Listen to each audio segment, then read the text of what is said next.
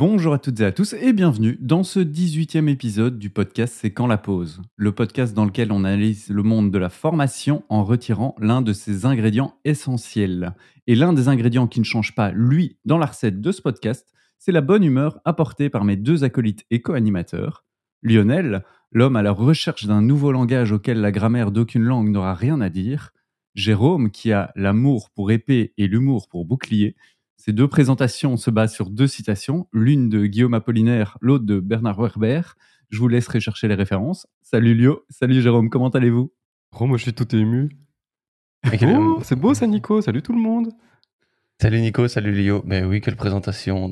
Je savais pas que Bernard Werber avait parlé de moi, donc j'apprends des choses quand même encore. Moi j'étais au courant pour Apollinaire par contre.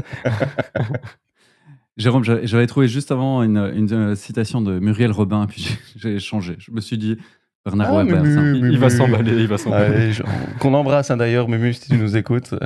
Et je sais que c'est le cas. Ça va les amis ? Très bien, vous ? Non, super. Les fêtes, c'était bon mood. Oui, pour ce premier épisode...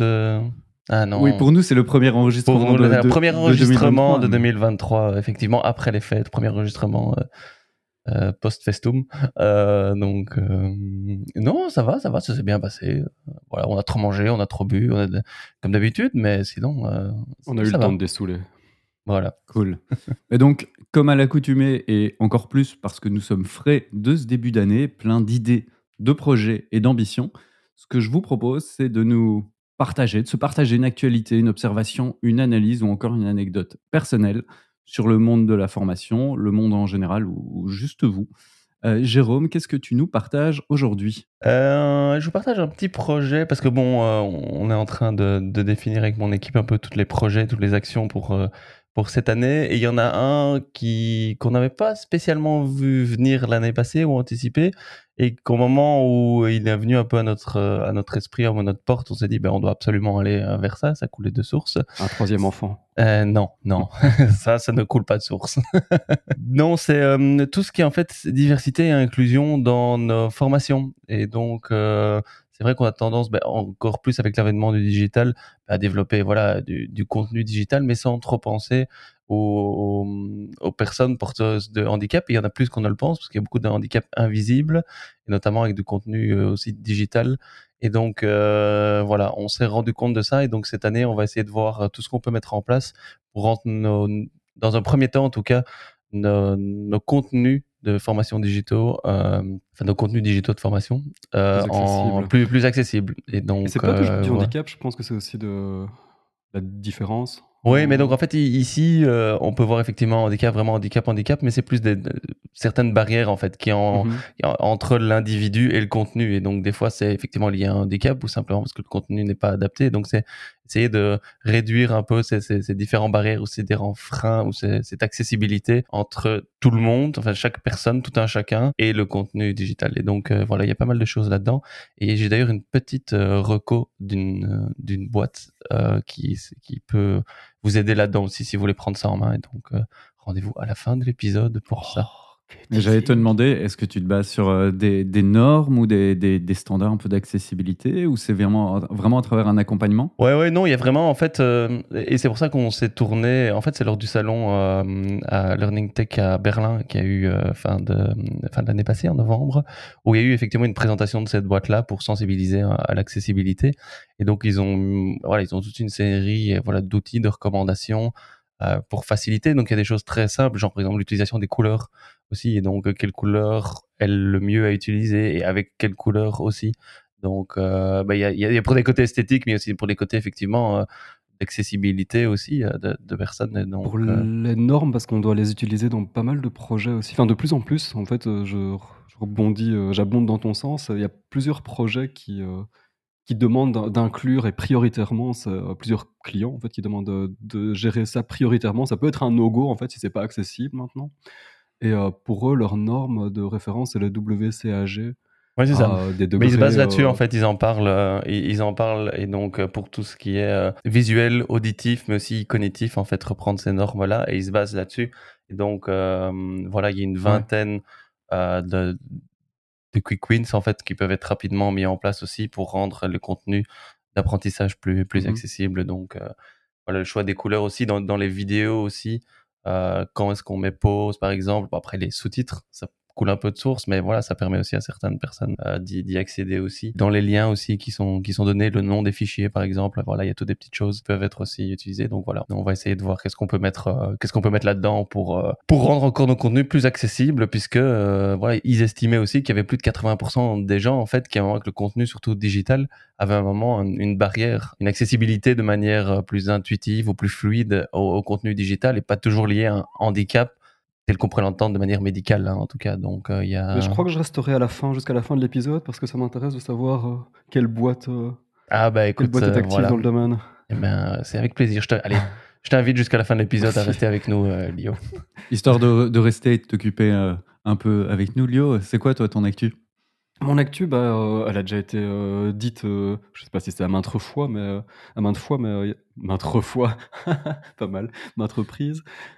c'était un mélange de deux expressions. J'aime bien ça, tu vois, comme quand les gens disent je vais pas y aller avec le dos de la morte, tu vois. Ah non, avec le dos de la cuillère ou de main morte. Enfin, tu vois, c'est un nom, hein. C'est un nom où tu mélanges comme ça deux expressions. Ça s'appelle le génie. Il y a trop, ça foisonne dans cet esprit. C'est donc ça, ouais. Voilà, donc c'est Learning Tech Paris où de fait je serai, on y sera tous les trois, et j'aurai l'occasion pour MySkillCamp aussi de donner deux conférences, une chaque jour. Le 1er février, ce sera à 16h, le 2 février, ce sera à 10h, donc c'est aussi l'occasion de se rencontrer. Si vous ne savez pas où aller, quelle conférence aller suivre, je vous propose de se rencontrer. C'est 2 de 20 minutes et elle porte, je ne connais plus l'intitulé exact, mais ça portera sur l'adaptive learning, en gros. Voilà, petite actualité.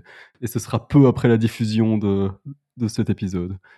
Le gars qui se souvient plus des conférences qu'il va donner, mais je me souviens plus trop du titre de ce... Non, mais ce qu'on peut dire, c'est qu'en préparation de cet épisode, les gens peuvent aller réécouter notre épisode sur la formation sans adaptive learning. Ce serait une belle intro après, voilà, pour pouvoir suivre ta conférence et te poser des questions par la suite. Ouais. Moi, de mon côté, petite actu pour vous tenir un peu au courant du livre. J'en parle à différents endroits, mais j'en parle aussi dans ce podcast. C'est que j'ai, début de semaine prochaine, à nouveau au moment où on enregistre, le 10 janvier, une première rencontre avec la communauté qui va m'accompagner un peu dans l'écriture et la conception de ce livre. Première rencontre synchrone, que finalement, il y a 42 personnes qui se sont inscrites. On va voir si déjà tout le monde va poursuivre après cette première explication, puis on verra qui sera là exactement. J'ai vu au nombre d'inscriptions que pas mal des personnes qui s'étaient montrées intéressées seraient présentes, et le but, ça va être un peu de voir comment on va structurer la communauté, voir les tâches qui vont être réalisées. L'approche que j'ai développée finalement par rapport à cette communauté pour m'accompagner dans l'écriture du livre, ça va être de découper le livre en différentes étapes, la table des matières, l'alimentation de cette table des matières, ensuite l'écriture de la première version, des phases de relecture, etc. Et les personnes intéressées pourront choisir une ou plusieurs phases en fonction du temps qu'elles ont, de leur intérêt par rapport à ces phases, et même sur la fin, d'ici quelques mois, ou plutôt la fin de l'année, il y aura une réflexion autour du marketing du livre, etc. Et donc les personnes pourront aussi m'aider là-dessus, et donc des personnes qui ne seront pas du tout impliquées au départ pourront peut-être m'aider dans ces phases-là. Et pour ça, on va lancer cette communauté la semaine prochaine. Donc, j'ai vraiment un sentiment d'excitation. J'ai hâte de débuter ça, et puis un peu crainte d'une certaine manière de voir comment ça va se mettre en œuvre. Donc, voilà, c'est mon actualité. C'est ce qui me prend la tête en quelque sorte pour l'instant. Il faut tout documenter, hein. Oui. C'est déjà du travail de bien préparer ça, d'être sûr. Je pense qu'après, tu peux réécrire un livre sur la manière dont tu écris ce livre-là. Comme ça, tu fais deux d'un coup, quoi. Ouais, c'est ça. On verra. Mais c'est aussi pour ça que j'en parle dans le podcast au fur et à mesure. Comme ça, je documente un peu au fur et à mesure. Puis je réécouterai toutes les intros, toutes les actus où j'en ai parlé. Je réécrirai quelque chose à partir de ces différentes interventions. Donc, ouais, je vais essayer de documenter un maximum. On va passer au sujet du jour. Et aujourd'hui, on va discuter d'un des ingrédients les plus essentiels de la formation. C'est la pédagogie. Tellement essentiel que vous aviez ri à l'annonce du sujet à la fin du dernier épisode. Alors, je ne suis pas rancunier, mais je voulais quand même qu'on réécoute l'extrait Je pense que la réponse, peu... la réponse est évidente. Hein. Je ne sais pas s'il va faire un podcast là-dessus. Mais... le restaurant sans menu. Voilà, c'est ça. Le caviste sans vin. Alors oui, ça semble... C'est nous, ça. C'est nous. On aurait osé. Enfin, moi, j'ai reconnu Lio, en tout cas. Mais le reste... Donc, pas rancunier, mais un peu quand même, quoi. Bah, c'est des voix de synthèse. C'est un moteur intelligence artificielle ou... Est-ce que tu as encore été inventé? Je laisserai les auditrices, auditeurs juger, mais aujourd'hui, en tout cas, on va quand même se poser, même si ça semble évident qu'il y ait de la pédagogie dans toute formation, on va se poser la question de la place de la pédagogie dans la formation aujourd'hui, de son rôle, à quoi sert-elle, de comment la mettre en pratique. Mais avant ça, je voulais d'abord en savoir un peu plus sur vous, en quelque sorte. Est-ce que vous vous définissez comme pédagogue? Lio, tu te définis comme pédagogue? Oui, je pense, enfin je vais en dire un petit peu plus que juste oui, mais dans un certain sens, qui est aussi une manière quelque part de définir déjà un petit peu ma conception de ce qu'est la pédagogie, dans le sens où je me soucie, dans la relation que j'ai avec l'autre, c'est de manière assez générale, d'adapter mon discours à son contenu à l'image que je me figure de mon interlocuteur, donc à essayer d'adapter ce que je vais essayer de lui transmettre à l'image que je me représente de lui et donc à la manière dont je pense que ce sera le plus adapté pour lui pour comprendre ce message. Évidemment, je ne suis pas tordu comme ça de manière générale et dans tous les contextes, c'est plutôt dans un contexte de formation dont je parle ici. Mais ça, dans cette représentation que je me fais de ma manière d'être pédagogue, il y a plein d'endroits où ça peut un peu foiré, du type je peux me faire une mauvaise image de mon interlocuteur par exemple, et du coup je vais adapter mon discours à une image, à pas lui, ce genre de choses là. Mais globalement ouais, moi j'ai l'impression que je suis pédagogue et sensible et soucieux de l'être en tout cas. Toi Jérôme? Oui, c'est une question que je me suis jamais posée en fait avant que tu me la poses, pour être honnête, en disant ce que je me définissais comme pédagogue. Selon, si moi je vois un peu la péda comme voilà, la mise en œuvre ou l'organisation d'activités pour favoriser l'apprentissage de chacun ou de chacune. Oui, dans ce sens-là, je me définirais comme pédagogue. Maintenant, je n'ai pas été revoir une définition officielle ou s'il y a une protection de la profession ou autre. Mais voilà, s'il y a un titre protégé là-dessus, je dirais, je ne sais pas. Mais en tout cas, dans cette définition, cette vision-là, en tout cas, de la pédagogie, oui. Enfin, parler de titre protégé, je crois que parmi nous trois, je suis le seul à avoir fait les sciences de l'éducation. Donc, ce qu'on pourrait appeler... Enfin, je ne sais pas. Non. Mais ce qui peut s'apparenter le plus à des études de pédagogie, peut-être à côté des études d'enseignants ou autres.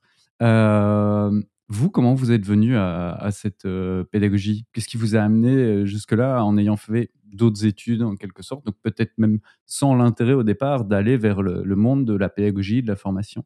Jérôme, je vois que tu nous dis. Oui, c'est vrai qu'au début, pas du tout. Je me destinais à un rôle une fonction ou un titre de pédagogue. Hein. Et c'est pour ça que je n'ai pas fait sciences de l'éducation à la base. Mais j'en suis arrivé un peu au fil des expériences professionnelles, en fait, au fur et à mesure où j'avais commencé une thèse de doctorat en étant assistant. Et donc, voilà, assistanat, déjà, c'est un peu encadrer aussi, encadrer les étudiants au fur et à mesure. Et puis voilà, un peu c'est plus sur le côté au départ, comment continuer moi-même à apprendre, puisque au fur et à mesure des expériences professionnelles, je me réorientais aussi un petit peu, et donc j'ai dû un peu me former par moi-même aussi, et donc comment est-ce que j'apprends moi-même, comment est-ce que je me forme, et puis après, voilà, ça s'est construit sur des opportunités où j'ai pu moi-même avoir des expériences de formateur ou construire des parcours ou autres, et donc j'en suis un peu arrivé comme ça, et puis suivre moi-même des formations en digital learning ou autre, donc voilà, et m'y intéresser. Mais donc j'y suis arrivé un peu par opportunité professionnelle, par propre expérience professionnelle, par curiosité également, quoi. C'est marrant parce que je retrouve un peu mon propre parcours, même si moi ça s'est déroulé pendant mes études, mais en quelque sorte j'ai démarré psycho parce que je savais pas trop quoi faire, et que j'avais éliminé les sciences, les maths, les langues, enfin j'avais éliminé pas mal de choses qui m'avaient amené vers la psycho. Et par la suite, pendant les 3 premières années, il y a un cursus commun, psycho, sciences de l'éducation, j'ai pas vraiment trouvé mon intérêt en psycho, où on est passé vraiment par toutes les matières de la psycho où ça m'a jamais botté. Et puis il y a eu ce lien à un moment entre sciences de l'éducation m'intéressait déjà plus, et puis ce lien entre apprentissage, numérique, pédagogie et numérique, et c'est ce qui a fondé un peu mon intérêt pour la pédagogie. Et puis c'est au fur et à mesure, durant les études et surtout pendant le master, que j'ai trouvé de l'intérêt, et notamment aussi en pratiquant. Et j'ai l'impression que c'est aussi un autre lien avec ce que tu disais, c'est que c'est en faisant mes stages ou en faisant des projets à côté de mes études, déjà dans le domaine de la pédagogie, de la formation, notamment auprès de la Croix-Rouge et de leur service d'éducation et développement, que j'ai trouvé l'intérêt là-dedans. Et donc voilà, moi aussi, je suis venu un peu par hasard, même si le chemin était peut-être plus tôt. Toi, Lio, c'était aussi quand même pendant les études. Moi, c'était plus les études, et c'était d'abord alimentaire. Donc, j'ai fait des études en langue romane. Et à un moment, après le bachelier, on doit se choisir un peu une orientation, mais surtout une finalité. Et à l'époque, il y avait la finalité didactique qui nous fournissait le titre requis pour enseigner, et pénurie d'enseignants, etc. Donc, garantie d'emploi. Et les autres, c'était des finalités plus approfondies ou plus spécifiques, l'une au monde du livre, l'autre vers la recherche, mais avec moins de garantie d'emploi. Et un peu dans le doute, je me suis dit, autant rajouter cette corde à son arc, parce qu'au pire, je pourrais enseigner. Je ne sais pas si c'est génial de dire ça comme ça, mais c'était comme ça que je le voyais. Tu viens de perdre toute crédibilité auprès de nos auditrices auditeurs. Mais finalement... La fameuse passion du travail et du métier, quand même. Mais non, mais ce n'était pas spécialement ma vocation, mais je l'aurais pris un peu par défaut, mais volontiers. Donc en fait, c'est tous les trois, on y arrivait un peu, soit par hasard, soit par dépit. Mais c'est pas juste ça, hein. C'est parce que très vite, j'ai pas dû enseigner. J'ai pu rejoindre un projet de recherche qui était un projet de recherche en didactique de la grammaire, où là, j'ai côtoyé les écoles, les classes, et surtout le système scolaire et les programmes, où je me suis dit, ça marche pas du tout, en fait, tout ça. Il n'y a pas de cohérence, il y a plein de dérives du système scolaire en matière d'apprentissage. Et de plus en plus, je me suis intéressé des trucs qui ne sont pas donnés au bon moment. Et puis je me suis dit, l'acquisition de la langue, quand est-ce qu'on apprend, quand est-ce qu'on est compétent pour apprendre certaines choses? Est-ce qu'on ne demande pas trop tôt? Est-ce qu'on ne prescrit pas aux enseignants d'enseigner des notions trop tôt à des élèves qui n'ont pas encore le développement suffisant pour les acquérir? Ce genre de choses-là. Et donc, ça m'a fait creuser le sujet et y prendre goût. Moi, je dirais que c'est plus aussi pas de manière totalement consciente à la base, mais en fait, quand je faisais un peu la rétrospective, même mes jobs d'étudiant, c'était donner des stages de sport, par exemple. Et donc, c'était aussi assez marrant de voir comment faire apprendre quelque chose à des enfants aussi. Et j'adorais ça aussi, côté, comme je disais, assistant, où c'est un autre public, ados, jeunes adultes et autres, et maintenant avec les adultes. Et maintenant, on voit aussi les différences entre apprendre effectivement à un enfant, à un jeune étudiant et adulte. C'est effectivement assez différent, et d'ailleurs des disciplines même différentes. Parce que si on parle de pédagogie, les adultes, on parle même d'andragogie, avec des concepts, des principes qui sont évidemment différents aussi. Mais donc voilà un peu le parcours de manière rétrospective. Mais donc, j'étais peut-être pas spécialement conscient, mais j'allais quand même toujours rechercher des activités qui vont vers ce type de choses, d'apprentissage.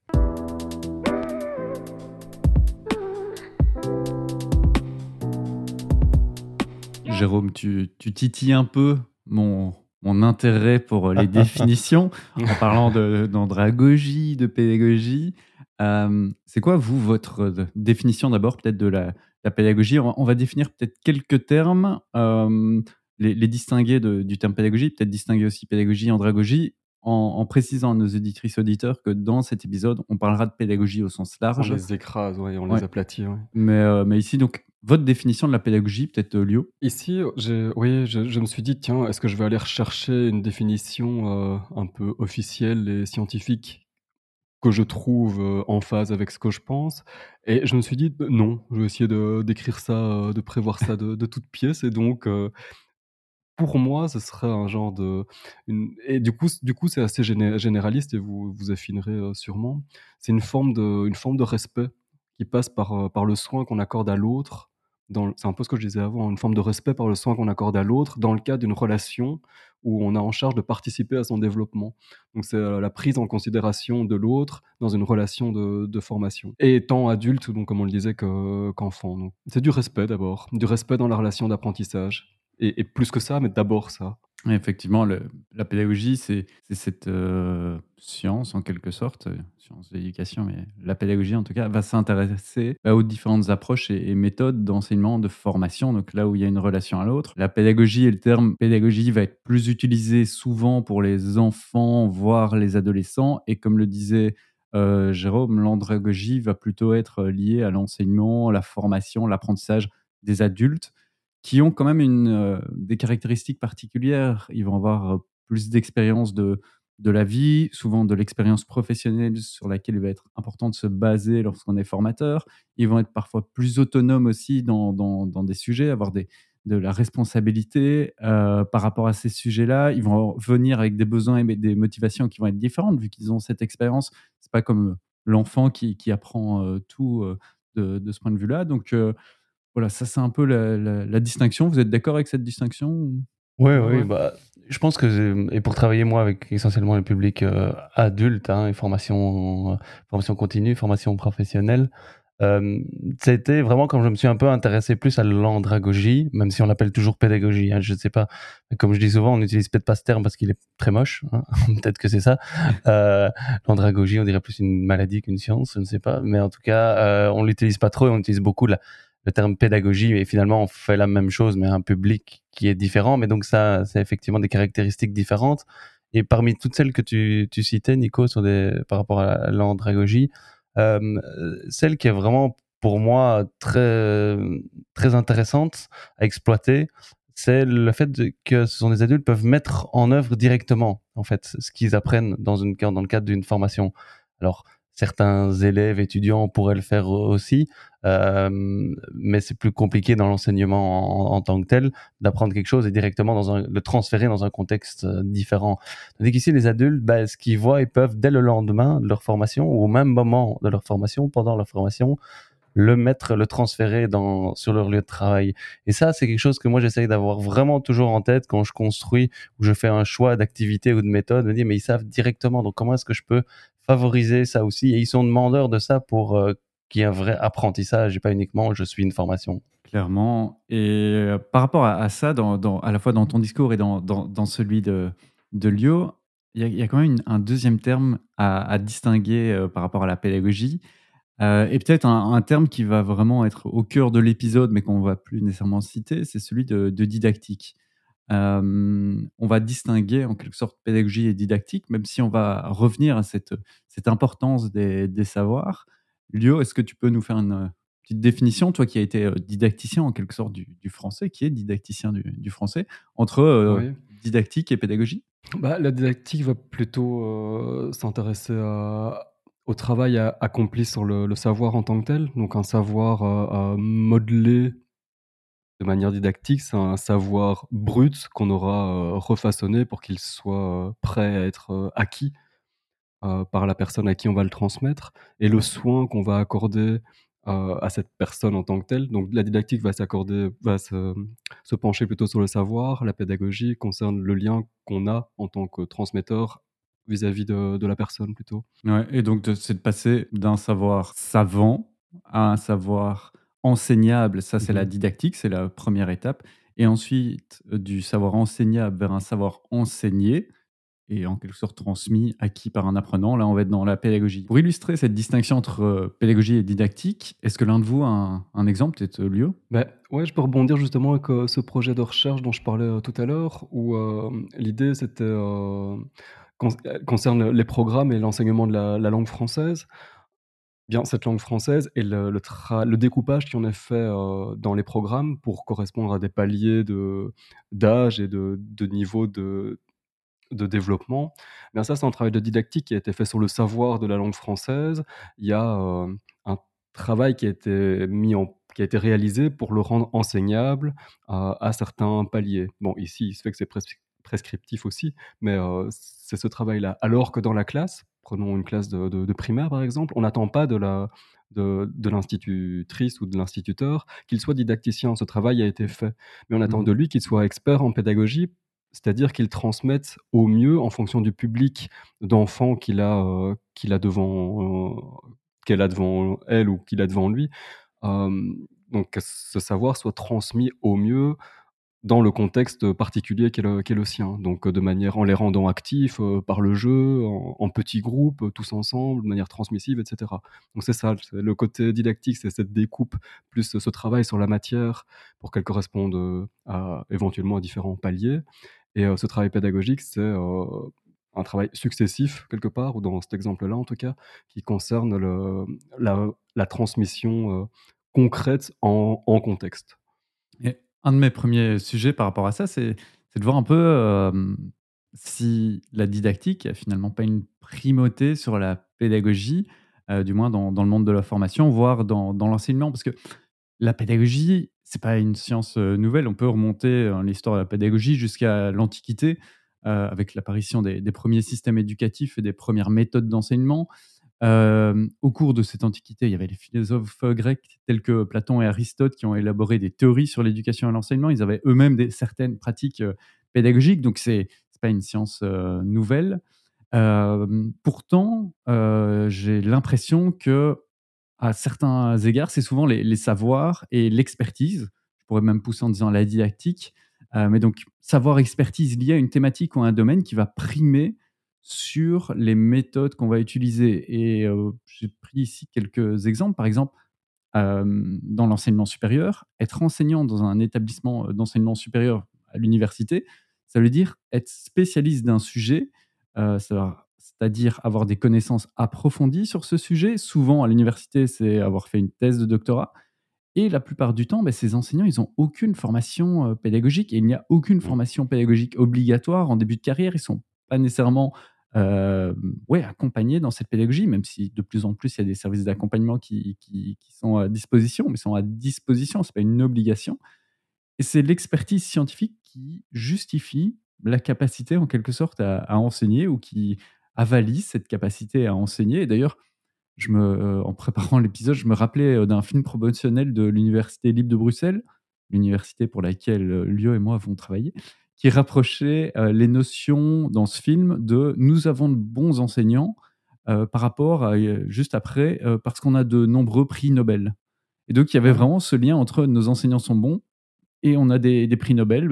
À nouveau, c'est le savoir. Il y a eu un... Oui, là, pour le coup, les enseignants sont bons en recherche, en fait, parce qu'ils sont censés faire la moitié de leur fonction, c'est moitié enseignement, moitié recherche. Et il y a clairement un amalgame des deux. Oui, et on les appelle enseignants. Et dans enseignants, c'est très centré sur justement le savoir, le contenu qu'on diffuse, qu'on enseigne. Donc rien que dans le terme, il y a déjà un peu ce biais-là. Ouais, l'idée, c'est que nos enseignants vont faire de vous des futurs prix Nobel, parce qu'ils en sont... c'est un petit peu... c'est le modèle très universitaire aussi qui est entretenu parce que tu expliquais avec pour être professeur à l'UNIF, c'est est-ce que tu es un bon chercheur, alors on te met professeur ou enseignant, mais ça marche pas toujours, comme un bon joueur n'est pas un bon entraîneur spécifiquement, mais voilà. Ah, et en même temps tu dis l'université, mais en quelque sorte, cette situation, on va la retrouver dans d'autres niveaux d'enseignement. Moi, au niveau professionnel, les formateurs qu'on a chez nous, la majorité étaient des experts ou sont des experts du contenu, mais sans formation spécifique à la pédagogie. Ça ne veut pas dire qu'ils ne sont pas bons en pédagogie, mais en tout cas, il n'y a pas eu de critères de formation sur base d'une certification pédagogique ou autre. Clairement, et même dans l'enseignement. Alors, je ne parle pas pour l'enseignement primaire ou l'enseignement secondaire inférieur, du moins ici en Belgique francophone, mais par exemple pour l'enseignement secondaire supérieur, donc les 3 dernières années, c'est uniquement une année d'agrégation et donc une année de formation en partie à la pédagogie.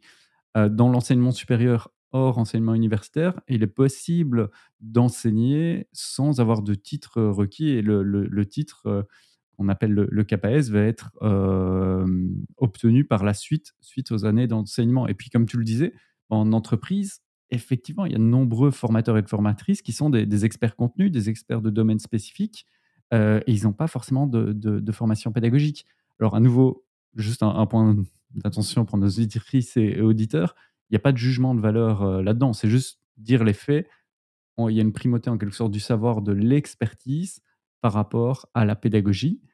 Et donc, c'est pas grave. C'est juste remettre en question un peu votre rire de tiens, est-ce qu'on a besoin de pédagogie? Et donc, d'après vous, qu'est-ce qui explique cette primauté au savoir, au savoir-faire, au savoir-être, voire à l'expertise de manière générale dans le monde de la formation? J'ai l'impression, deux choses. J'ai l'impression que cette primauté donnée au savoir, c'est que ce savoir, donc il va faire de nous un expert, c'est quelque chose d'assez mesurable. C'est « Ah, grâce à mon savoir, j'ai pu publier dans telle ou telle revue. Ah, grâce à mon savoir, j'ai pu remporter tel prix. » Mais du coup, ça fait de quelqu'un,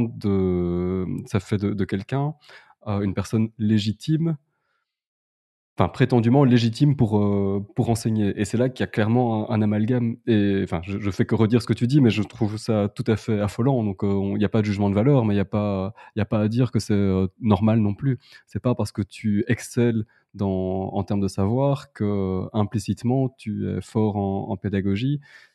C'est plus difficile à mesurer. Ça se peut que tu sois doué, bon pédagogue, etc., mais c'est pas du tout automatique. Et j'ai l'impression qu'à partir d'un certain âge, le souci est déplacé. On s'attend à ce que le chemin pédagogique soit fait presque par la personne qui reçoit le savoir. Donc, tant pis, il va bien se débrouiller, il fera des recherches, il compensera. On le charge, en fait. Ce travail lui revient plutôt que l'effort à l'excellent chercheur. Je vais jouer un peu l'avocat du diable. Dans ton propos, tu as l'air de dire il faut de la pédagogie. Mais ça sera quoi finalement la pédagogie dans le monde de la formation? Pourquoi elle semble si importante et pourquoi juste avoir ces savoirs et ces savoirs adaptés à un certain public, ça ne suffit pas, un peu comme les livres, les manuels scolaires, etc. Je pousse un peu, c'est l'avocat du diable, mais... Jérôme, toi, tu as un avis sur le rôle qu'il y a une dimension aussi un peu historique à ça, c'est qu'avant aussi, la connaissance, avant, on est peut-être à une transition, je ne sais pas si on y est déjà, mais en tout cas, avant, toute la connaissance était chez les personnes aussi, qui avaient la connaissance et donc qui la transmettaient via les personnes, ou effectivement dans des manuels, dans des livres, dans des encyclopédies, mais qui n'étaient peut-être pas toujours très digestes. Donc, le réflexe a été dit, on va prendre des gens qui vont dispenser ce contenu ou cette connaissance qu'ils ont ou qui sont dans des manuels ou des bouquins. Maintenant, je pense qu'avec l'accessibilité du contenu, du bon et du mauvais, mais en tout cas l'accessibilité du contenu, ça redistribue un peu les cartes aussi. Mais à quoi ça sert, pour répondre à ta question, à quoi ça sert la pédagogie? Je pense que c'est justement pour pouvoir se détacher un peu uniquement du contenu et s'intéresser un peu plus à l'apprenant et à l'apprentissage finalement. Et pour moi, la pédagogie, elle va permettre ou faciliter en tout cas cet apprentissage. Et je dis faciliter parce que ça ne va pas le garantir. Ce n'est pas parce qu'on met de la pédagogie qu'il y aura apprentissage, parce qu'il y a une responsabilité de l'apprenant. Et je ne rejoignais pas tout à fait ce que tu disais, Léo, dans le sens où on disait on distribue le contenu et c'est à l'apprenant à se débrouiller. Moi, j'ai l'impression, de sens inverse, qu'on lui prémâche beaucoup. On lui dit maintenant, tu dois faire comme ça, comme ça, comme ça et comme ça. Et que ça ne correspond peut-être pas justement à sa manière de le faire, de un. Et de deux, ça le responsabilise pas trop. Et je pense qu'on doit justement essayer de faciliter cet apprentissage. Et que la pédagogie va justement s'intéresser à cette personne-là, pour dire, OK, mais comment est-ce que je peux t'aider dans ton apprentissage? Mais il faut que tu joues, que tu fasses une partie du job aussi et que tu prennes ta responsabilité. Et c'est là, je pense, qu'on doit essayer de... C'est à ça que ça sert la pédagogie, finalement, à être efficace, impactant, pertinent et à faciliter cet apprentissage-là, mais en mettant l'apprenant dans les meilleures conditions pour qu'il puisse apprendre. Mais il doit jouer le jeu aussi, quoi. Je rebondis tout à fait sur ce que tu dis. Pour moi aussi, la raison d'être de la pédagogie, c'est... un gain en efficacité. Donc finalement, c'est pour un meilleur rendement et pour ça permet d'accélérer l'acquisition. Mais là où je trouve que c'est pas toujours facile de faire œuvre de pédagogie, c'est parce que tu parles de l'apprenant, mais rarement tu vas pouvoir préparer une formation ou un cours qui est adapté à chacun. C'est toujours adapté à un contexte de groupe. Bien sûr, et dans le contexte universitaire où on a des cohortes de milliers et des milliers d'étudiants, c'est évidemment difficile, mais c'est C'est justement là où la pédagogie dit je dois tenir compte de la taille de mon groupe aussi pour pouvoir voir quelle est la meilleure manière de faire. Finalement, c'est du contexte plus que de la personne. Ah ouais, j'ai l'impression. Du contenu au contexte, from content to context, comme on dit ça. Est-ce qu'il y a pas une menace par rapport à des nouveaux modes de formation qui se déroulent peu à peu dans les entreprises? On parle aujourd'hui d'organisations apprenantes, c'est-à-dire des organisations où des équipes vont être capables d'apprendre entre elles, où certaines expertises vont être partagées auprès d'autres, etc. Donc, on voit ces modèles se développer. Est-ce que ce n'est pas une menace, en quelque sorte, par rapport à la pédagogie? Parce que, finalement, ce concept d'organisation apprenante, il met à nouveau l'expertise sur le devant, bien plus que la pédagogie. Et donc, d'après vous, dans cette idée d'organisation apprenante, est-ce que c'est possible que tout le monde devienne... pédagogue, que tout le monde acquiert ses compétences? Parce que la notion d'organisation apprenante, si on veut qu'elle fonctionne, du moins dans notre définition de ce lien entre savoir et pédagogie, va nécessiter que tout le monde ait des acquis pédagogiques de base avant de pouvoir transmettre son expertise à toute autre personne dans l'entreprise. Moi, je pense justement qu'elle... ces organisations apprenantes ou cultures d'apprentissage ou autres, fait justement la part belle à la pédagogie et essaye justement de mettre en avant l'importance de l'apprenant et de son contexte et pas uniquement du contenu, et que chacun doit pouvoir se l'approprier. Mais il faut mettre ça, évidemment, il faut accompagner ça aussi. Et donc, il y aura besoin de gens qui seront très forts en pédagogie pour pouvoir accompagner en fait et faciliter. Et quand je parlais tantôt de faciliter les apprentissages, c'est pas uniquement le contenu et la formation en tant que telle, c'est analyser les besoins, c'est aider à le mettre en place, le suivre, l'évaluer. Et donc là, pour moi, il y a ça. Et maintenant, dans les concepts d'organisation apprenante, culture d'apprentissage, c'est aussi de décentraliser la création de contenu, parce que le savoir est partout aussi et que ça puisse être... Et donc oui, il y a un minimum un peu de pédagogie dans la création de contenu ou autre, mais... Pour moi, justement, ça met en avant l'importance du contexte et autres. Enfin, à nouveau, je joue l'avocat du diable et c'est un peu pour challenger. Mais si on voit que la pédagogie n'a pas nécessairement percolé chez des acteurs dont c'était en quelque sorte le métier, si ici, à travers la notion d'organisation apprenante, c'est un peu tout le monde qui doit utiliser cette pédagogie pour transmettre son expertise, est-ce que ça ne va pas être pire qu'avant, en quelque sorte? J'ai l'impression qu'il y a un genre de... Je ne suis pas expert du sujet, mais j'ai l'impression qu'il y a un genre de compensation... par le manque de pédagogie potentielle est compensé par la masse de pairs impliqués, peut-être par le niveau de je sais pas moi, de discussion possible que ça peut amener entre personnes, par le savoir dans ce genre de configuration est beaucoup plus discutable, j'ai l'impression. On peut, je sais pas moi, on peut le transmettre, on peut en discuter, on peut. C'est pas, il y a pas une transmission du haut vers le bas. Enfin, j'ai pas l'impression. Je connais pas bien ce genre de structure, mais j'ai pas l'impression que ce soit comme ça. C'est plus à un même niveau et que du coup, on peut plus en discuter et que cette discussion compense un peu le manque de pédagogie qui pourrait survenir. Ouais. Moi, je le vois aussi pour que chacun puisse se dire, en tout cas, je suis accompagné pour transmettre même mon contenu et qu'il est chez tout le monde aussi. Ou avant, on avait la même personne qui devait être l'expert contenu et le pédagogue, c'est l'enseignant qui a ces deux rôles-là. J'ai l'expert contenu et en plus, je suis le pédagogue puisque c'est moi qui vais jouer ce rôle-là.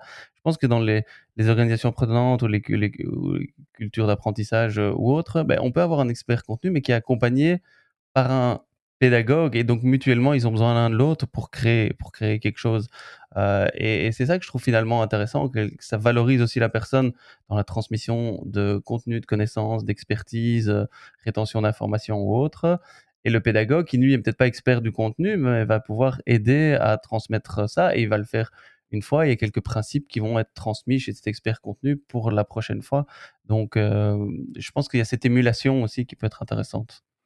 Sans le mentionner explicitement, en fait, là, on parle de deux grandes approches pédagogiques et peut-être de deux grandes approches pédagogiques opposées. D'un côté, d'un continuum, il y a l'approche centrée sur le formateur, le professeur, et orientée donc vers le contenu, où, dans ce que vous décriviez, la situation d'enseignement-apprentissage, ça va être vu comme une transmission de savoir, de méthodes, d'outils, et les apprenants vont être considérés comme des récepteurs passifs dont on va attendre qu'ils reproduisent correctement les informations qui vont être livrées par le formateur. Et puis, de l'autre côté du continuum, on a une approche peut-être plus active, une approche centrée sur l'apprenant, orientée vers ses apprentissages. Et donc, dans cette approche-là, les apprenants vont être considérés comme plus actifs, responsables de leurs apprentissages. Et le formateur va être vu comme un accompagnateur du développement professionnel de l'apprenant. Donc, c'est un peu pour résumer les positions qu'on tenait, mais je voulais à nouveau en savoir plus sur vous. Votre style pédagogique par rapport à ce continuum, vous le décririez comment ? Lio, toi, c'est quoi ton style pédagogique ? Moi, de mon côté, il est très sur la valorisation de l'apprenant, c'est-à-dire le favorisant la confiance. Donc vraiment travailler sur la confiance de l'apprenant, je vais pas l'inciter à faire des erreurs, mais l'inciter à avancer par essai-erreur. Donc c'est très axé sur lui. Ouais, moi je pense aussi c'est très effectivement le responsabiliser aussi, dire que voilà, moi je suis là pour guider, faciliter, mais sûrement pas pour transmettre et dire comment il faut faire, parce que je pense que ça a ses limites. Et donc dans ma vision des choses, très transmissif, directrice. C'est beau aussi celui-là. Directif, bon lapsus.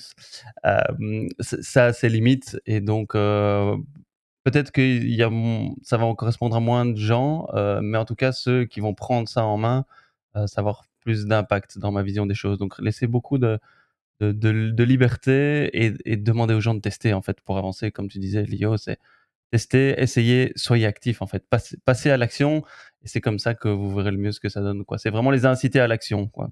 Oui, leur transmettre aussi le témoin de cet apprentissage, leur dire, leur apprendre à apprendre par eux-mêmes après.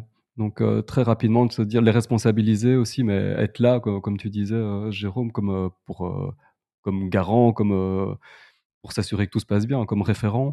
Et donc, oui, c'est peut-être un rôle de référent dans leur activité d'apprentissage. Mais bon, c'est un petit peu un monde idéal. Hein. Là, c'est pratiquement, ça, c'est pas toujours réaliste comme vision. Et toi, Nico, c'est quoi ton style ? Mon style, non, je suis assez proche du vôtre. Donc, une approche plus active des apprenants, d'être un guide en quelque sorte, de m'adapter à leur niveau, de monter en compétences, de pouvoir les coacher aussi à certains moments. Et donc, on avait parlé dans un précédent épisode, mais de jouer sur les temporalités pour être au plus adapté et de leurs besoins.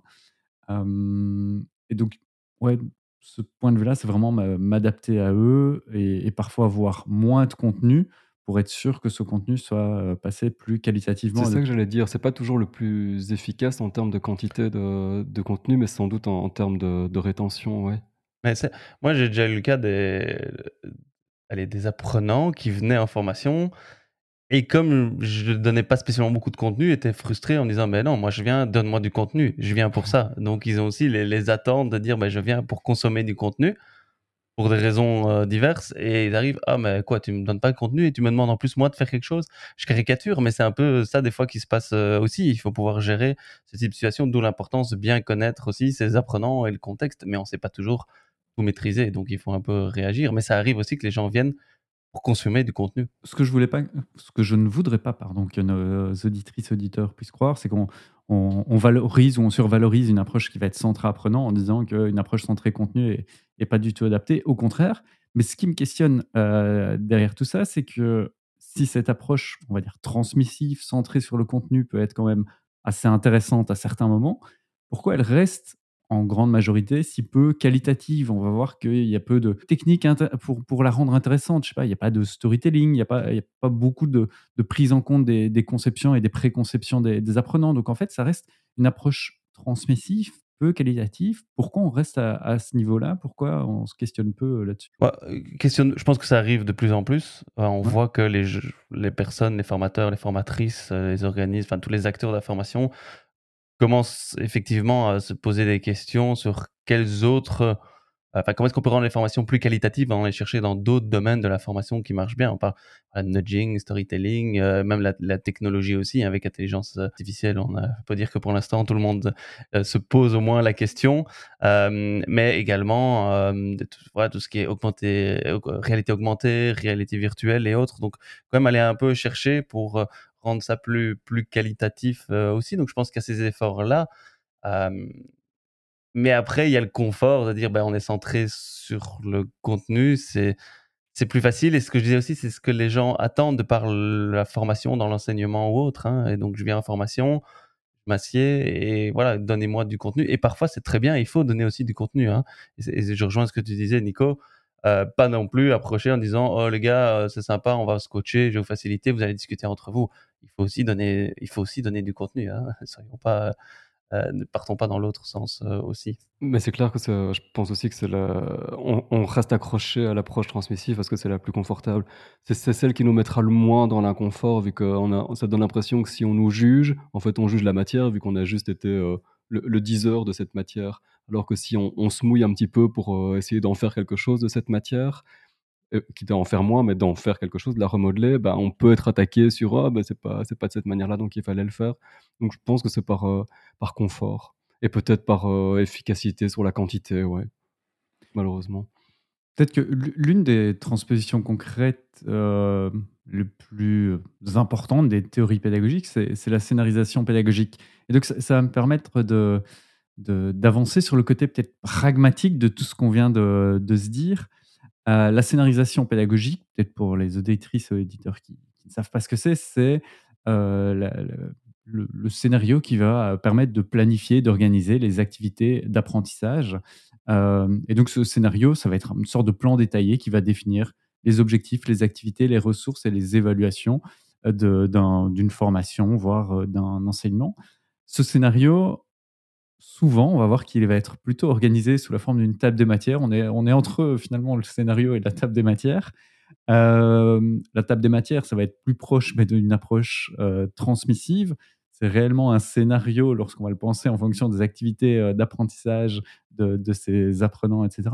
Ce que je voulais vous demander, c'est comment est-ce que vous scénarisez vos formations un peu du point de vue pédagogique? Comment est-ce que vous introduisez de la pédagogie dans vos scénarios? Lio? Il y a un modèle de référence que j'ai en tête. Enfin, je pense que c'est le modèle de la plupart des gens. C'est le modèle ADDIE. Où, là, il est quelque part, mais c'est un modèle théorique que j'applique pas. Est-ce que tu peux juste rappeler ce que c'est pour Oui, c'est ADDIE, donc A-D-D-I-E, et c'est un acronyme de analyse, design, développement, implémentation, évaluation. Ouais. C'était la suivante. Je pensais que tu me reprenais sur le deuxième. Non, c'était bon. Voilà. Mais donc il y a ce modèle-là qui existe auquel il est possible à chaque étape d'associer certains livrables et différentes manières de procéder. Concrètement, c'est pas comme ça que je l'attaque. C'est juste avec pratiquement en fait, je veille à ce que tout ait du sens, est-ce que tout soit le plus adapté pour des raisons justifiables par le contexte avec des infos qu'on quitte qui viendraient de l'analyse, par l'évaluation, mais donc sans spécialement les structurer, mais en veillant, et la plupart du temps maintenant ça se fait en fait sur un miro plutôt que dans les grilles d'un tableau Excel, quoi. Et là tu donnes un exemple vraiment pour une formation assez importante, presque un dispositif de formation style e-learning. Si on va plutôt vers une transposition qui est un scénario d'une journée de formation, ça ressemble à quoi un scénario de formation pour toi, Jérôme, quand c'est une journée de formation? Est-ce que tu utilises aussi un truc comme ADDIE? Oui, pour le modèle, pour être sûr de ne pas oublier les différentes étapes. Maintenant, ce qui est important dans ces différents modèles, c'est voir comment est-ce qu'on les utilise, comment on les anime. Et je ne le vois pas du tout de manière chronologique, hein, cette étape-là, puis celle-là, puis celle-là, puis celle-là. Je le vois plus sur, OK, il y a les différentes étapes, mais beaucoup d'allers-retours en fait, entre les étapes. Alors, ma porte d'entrée est souvent l'analyse du contexte, hein, de bien comprendre quel est le besoin. Alors, ici, nous, en tant qu'organisme de formation, on a potentiellement 500 000 employés. Donc, c'est compliqué de connaître le contexte de chacun. Et des fois, des entreprises avec une personne et des fois, des entreprises avec 1000 personnes dans des secteurs différents. Donc, cette analyse-là que nous, on essaye de mettre dans ce qu'on appelle un passeport, un peu la carte d'identité, le persona aussi. C'est assez compliqué maintenant, plus voir quels sont les objectifs en tout cas qu'on veut atteindre, en tout cas ça c'est important. Et puis alors après on passe sur un peu l'évaluation, hein. Et donc dire bah, ok, comment est-ce qu'on va évaluer l'atteinte de ces objectifs là, et puis après mettre les activités pour aider en tout cas à atteindre cette évaluation et ces objectifs là. Et alors plein d'allers-retours quoi. Et donc souvent, moi aussi, je fais référence à la triple concordance, hein, qu'on entend souvent aussi. Il faut qu'il y ait un alignement en fait, entre objectif, activité et évaluation. Et donc, c'est plus ça, moi, que j'essaie toujours de voir, que cet alignement-là. Et donc, si on touche à un des éléments, ben, voir l'impact que ça a sur les deux autres, quoi. Et donc, moi, c'est surtout comme ça que j'essaie de scénariser et pour construire après mon storyboard. Mais je vais pas plus loin que... Allez, beaucoup plus méthodique que ça, que toujours voir cet alignement pédagogique. Oui, j'allais citer cet alignement en t'entendant, et c'est aussi peut-être on n'en a pas parlé ici, mais un autre artefact en quelque sorte qui peut venir contrecarrer la pédagogie, c'est la technologie, ou l'innovation pédagogique, on en a déjà parlé, c'est de se dire tiens, j'ai envie d'intégrer telle technologie, et finalement c'est de construire sa formation autour de cette technologie-là, en oubliant les savoirs, la pédagogie adaptée, voire les modalités d'évaluation. Donc il ne faut pas que la technique, la technologie ou les ingrédients pédagogiques des activités prennent le pas sur le contenu, enfin, ou les objectifs et la dimension évaluation. Mais juste quand même pour le savoir, est-ce que vous avez des ingrédients pédagogiques qui sont récurrents dans vos approches de scénarisation pédagogique ? Moi, j'essaie souvent, pas tout le temps, parce qu'il ne faut pas dire tout le temps, mais souvent de construire un plan d'action en fait, personnel, et donc de l'intégrer.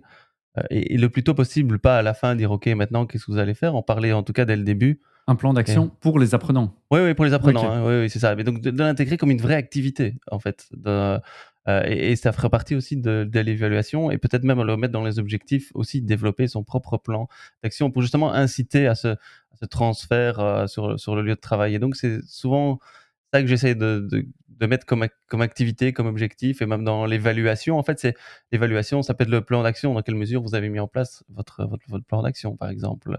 Donc voilà, c'est quand même quelque chose que j'essaye de mettre en place de manière... Enfin voilà, j'aime bien. Et mes équipes me disent souvent, oui, tu veux revenir avec ton plan d'action, Jérôme, on sait. Mais voilà, c'est quelque chose, j'aime bien, j'y crois, et j'essaie de mettre ça en place. Yo. De mon côté, ce ne sera pas très concret, et c'est un peu plus élémentaire, mais c'est simplement... Et du côté du... pédagogue, c'est se poser la question du pourquoi. Enfin, prendre des temps d'arrêt, de se dire bah, pourquoi. Et qu'en filigrane, est-ce que c'est la meilleure façon de... Donc, pourquoi est-ce que je fais de cette manière-là ? Pourquoi est-ce que je vois ça ? Pourquoi est-ce que j'utilise cet outil-là ?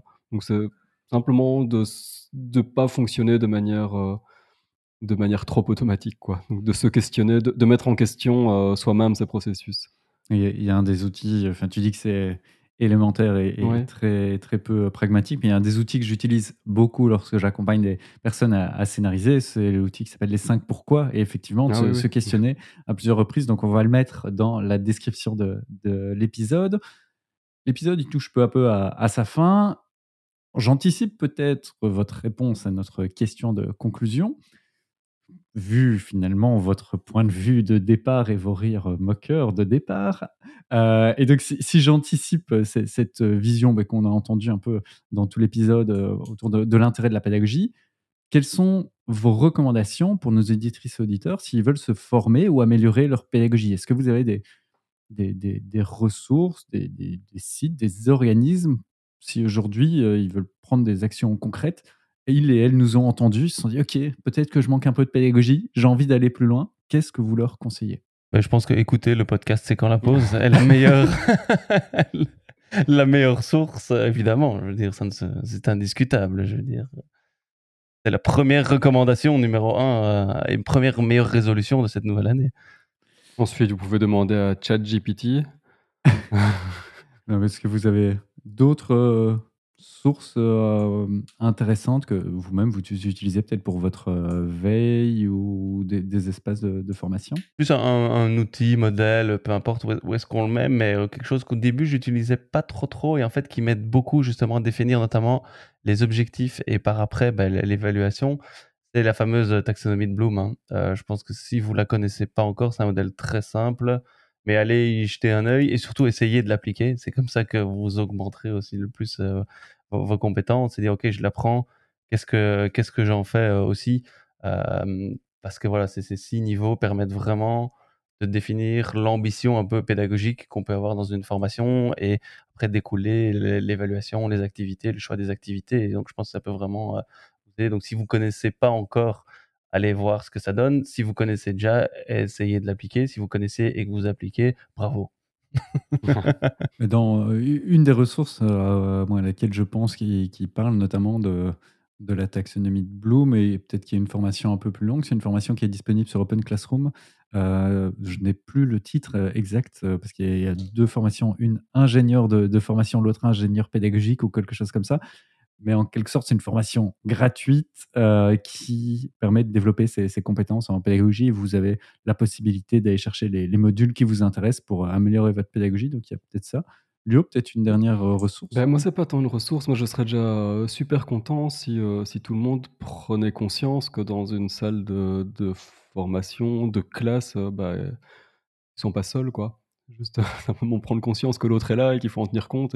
Et voilà. Et j'ai l'impression que c'est déjà ça. On aura déjà fait la moitié du chemin. Ouais, moi, je pense que une des bonnes ressources aussi, c'est effectivement les apprenants eux-mêmes. Hein. Allez voir aussi vos apprenants dans vos formations. Regardez, prenez le temps de discuter avec eux aussi, et pas juste le petit questionnaire à la fin, 5 minutes, mais vraiment une activité. Moi, on parlait des ingrédients tantôt, j'essaie aussi du débriefing, feedback, évaluation, peu importe comment on l'appelle, mais qui est vraiment un temps dans la formation qui est prévu pour ça aussi. Et c'est une manière d'apprendre aussi constamment, de connaître qui ils sont, quel est leur contexte, qu'est-ce qu'ils ont besoin, comment ils vivent, comment ils travaillent. Et ça, c'est aussi une source super enrichissante et qui aidera au niveau pédagogique. C'est vos propres apprenants, ouais.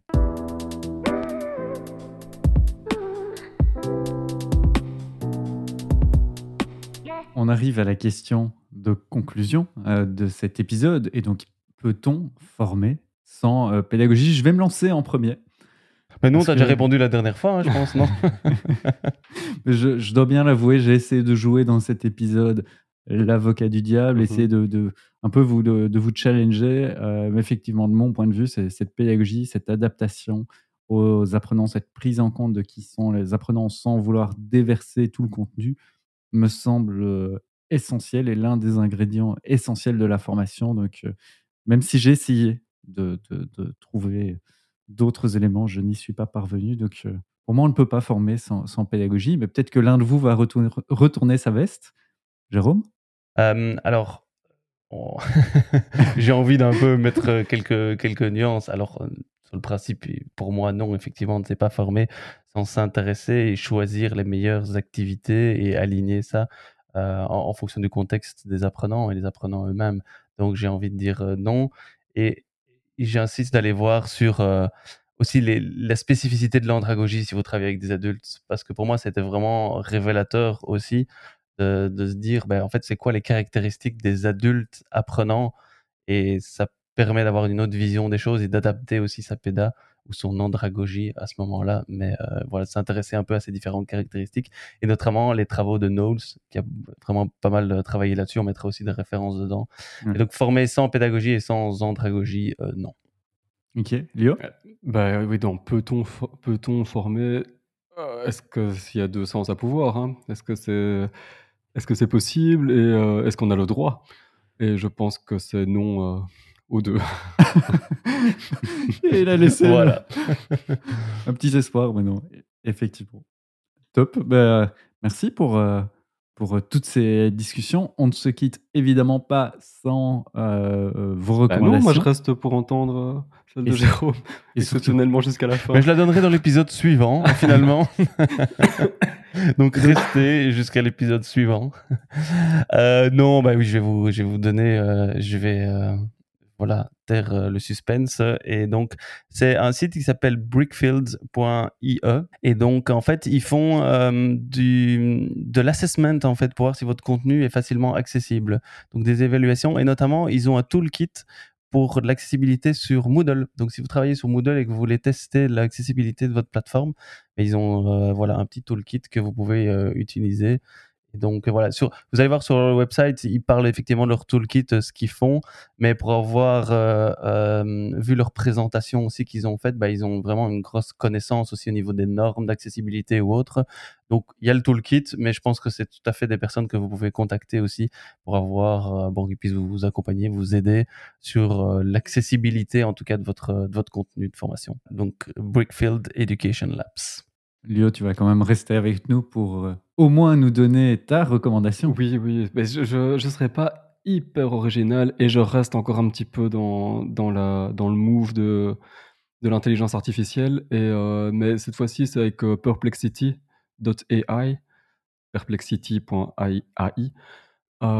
parce que c'est ce qu'on critique pas mal à ChatGPT, à juste titre, c'est le corpus limité et l'absence de références. Ça, c'est un outil qui essaye d'en amener un petit peu plus, c'est-à-dire que le corpus n'est pas limité, c'est plus un genre de moteur de recherche qui va composer des réponses avec l'intelligence, grâce à l'intelligence artificielle, et surtout qui va fournir les références de ce qui a avancé. Donc, quand on lui pose une question, il va mettre des petits, genre des notes de bas de page en précisant ça vient de là, ça vient de là, ça vient de là. Pratique. Mais c'est pas pour autant que les sources sont bonnes, hein, mais au moins on voit d'où ça vient. Toi, Nico? À nouveau, c'est pas toujours le cas, mais souvent je sors des recommandations qui ne sont pas nécessairement en lien avec le monde de la formation. Peut-être parfois plus en lien avec le développement personnel, le développement de soi. En tout cas, celle-ci, c'en est une. C'est l'ouvrage de Ryan Holiday, Daily Stoic, ou en français, Une année avec les stoïciens, 365 enseignements pour déployer son potentiel. Ryan Holiday, c'est un auteur, 35 ans, il a déjà publié 11 livres, tous sont des best-sellers. Pas mal le gars quand même. Hein, Voilà, quand moi je commence mon premier livre à 35 ans, j'ai un peu analysé comment j'ai déjà du mal à terminer de lire un livre. Et lui, à 35 ans, il a déjà publié 11 best-sellers. Donc, se sent un peu comme de la merde. Hein. J'imagine qu'il y a au moins une chose qu'on fait mieux que lui, je sais pas quoi, mais voilà. Sans le connaître, bref. En tout cas, après plusieurs livres consacrés à la communication et au marketing, c'est devenu, de mon point de vue, l'un des meilleurs vulgarisateurs modernes d'une philosophie qui est le stoïcisme. Et donc, à travers cet ouvrage, il va proposer 365 citations de différents philosophes du stoïcisme, Sénèque, Épictète, Marc Aurèle, etc. Et donc, chaque jour, c'est vraiment... il y a des citations pour chaque jour. Il y a la citation et puis l'interprétation. Et à travers l'interprétation, il va proposer une série de questions à se poser à soi-même sur ces sujets-là. Et donc, c'est vraiment un livre que je vais lire pendant un an, jour après jour, une page par jour, pour réfléchir à différents sujets, comment trouver le véritable bonheur, à quoi tient une vie réussie, comment faire face aux situations difficiles auxquelles nous confrontent le travail et notre vie quotidienne. Bref, c'est plein d'éléments sur lesquels le stoïcisme va pouvoir amener des éléments de réflexion, des changements de vie. Et je vous avais parlé dans le dernier épisode de chercher une vie peut-être plus intentionnelle, plus choisie. J'ai l'impression que le stoïcisme aide à ça. Et donc, c'est ma recommandation. C'est une recommandation que je trouve très chouette. Mais si vous avez bien compris le propos de l'ouvrage, nous sommes le 6 janvier, je ne suis qu'à la page 6, vu que c'est une page par jour, mais je vous le recommande quand même parce que j'ai feuilleté le reste de l'ouvrage.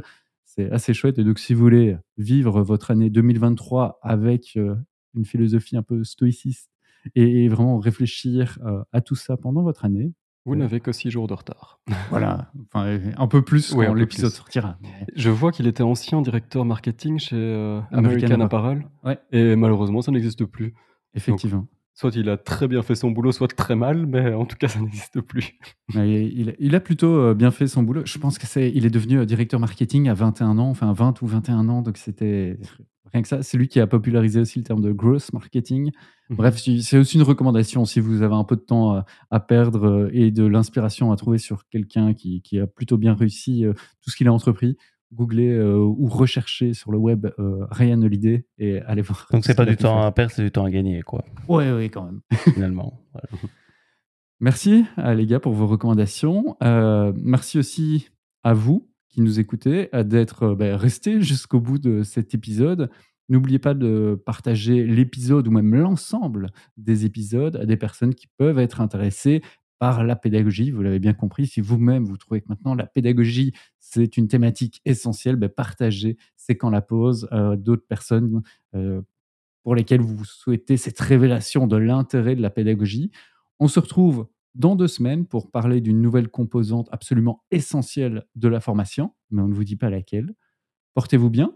Au revoir Léo. Au revoir Jérôme. À bientôt. Et on donne rendez-vous à Learning Tech pour tout le monde. Hein. Et on aura, sans trop dévoiler, on aura quand même une petite surprise hein, pour les personnes qu'on croisera sur place. Non, on peut pas en dire plus, mais on aura une petite surprise pour les personnes qu'on croise à Learning Tech. Donc, au plaisir de vous y rencontrer là-bas. Pour faire du teasing dans ce teasing-là, je pense que notre prochain épisode qui sortira 3 jours avant le début de Learning Tech vous en dira un petit peu plus sur ce qu'on a prévu pour Learning Tech. Ouais.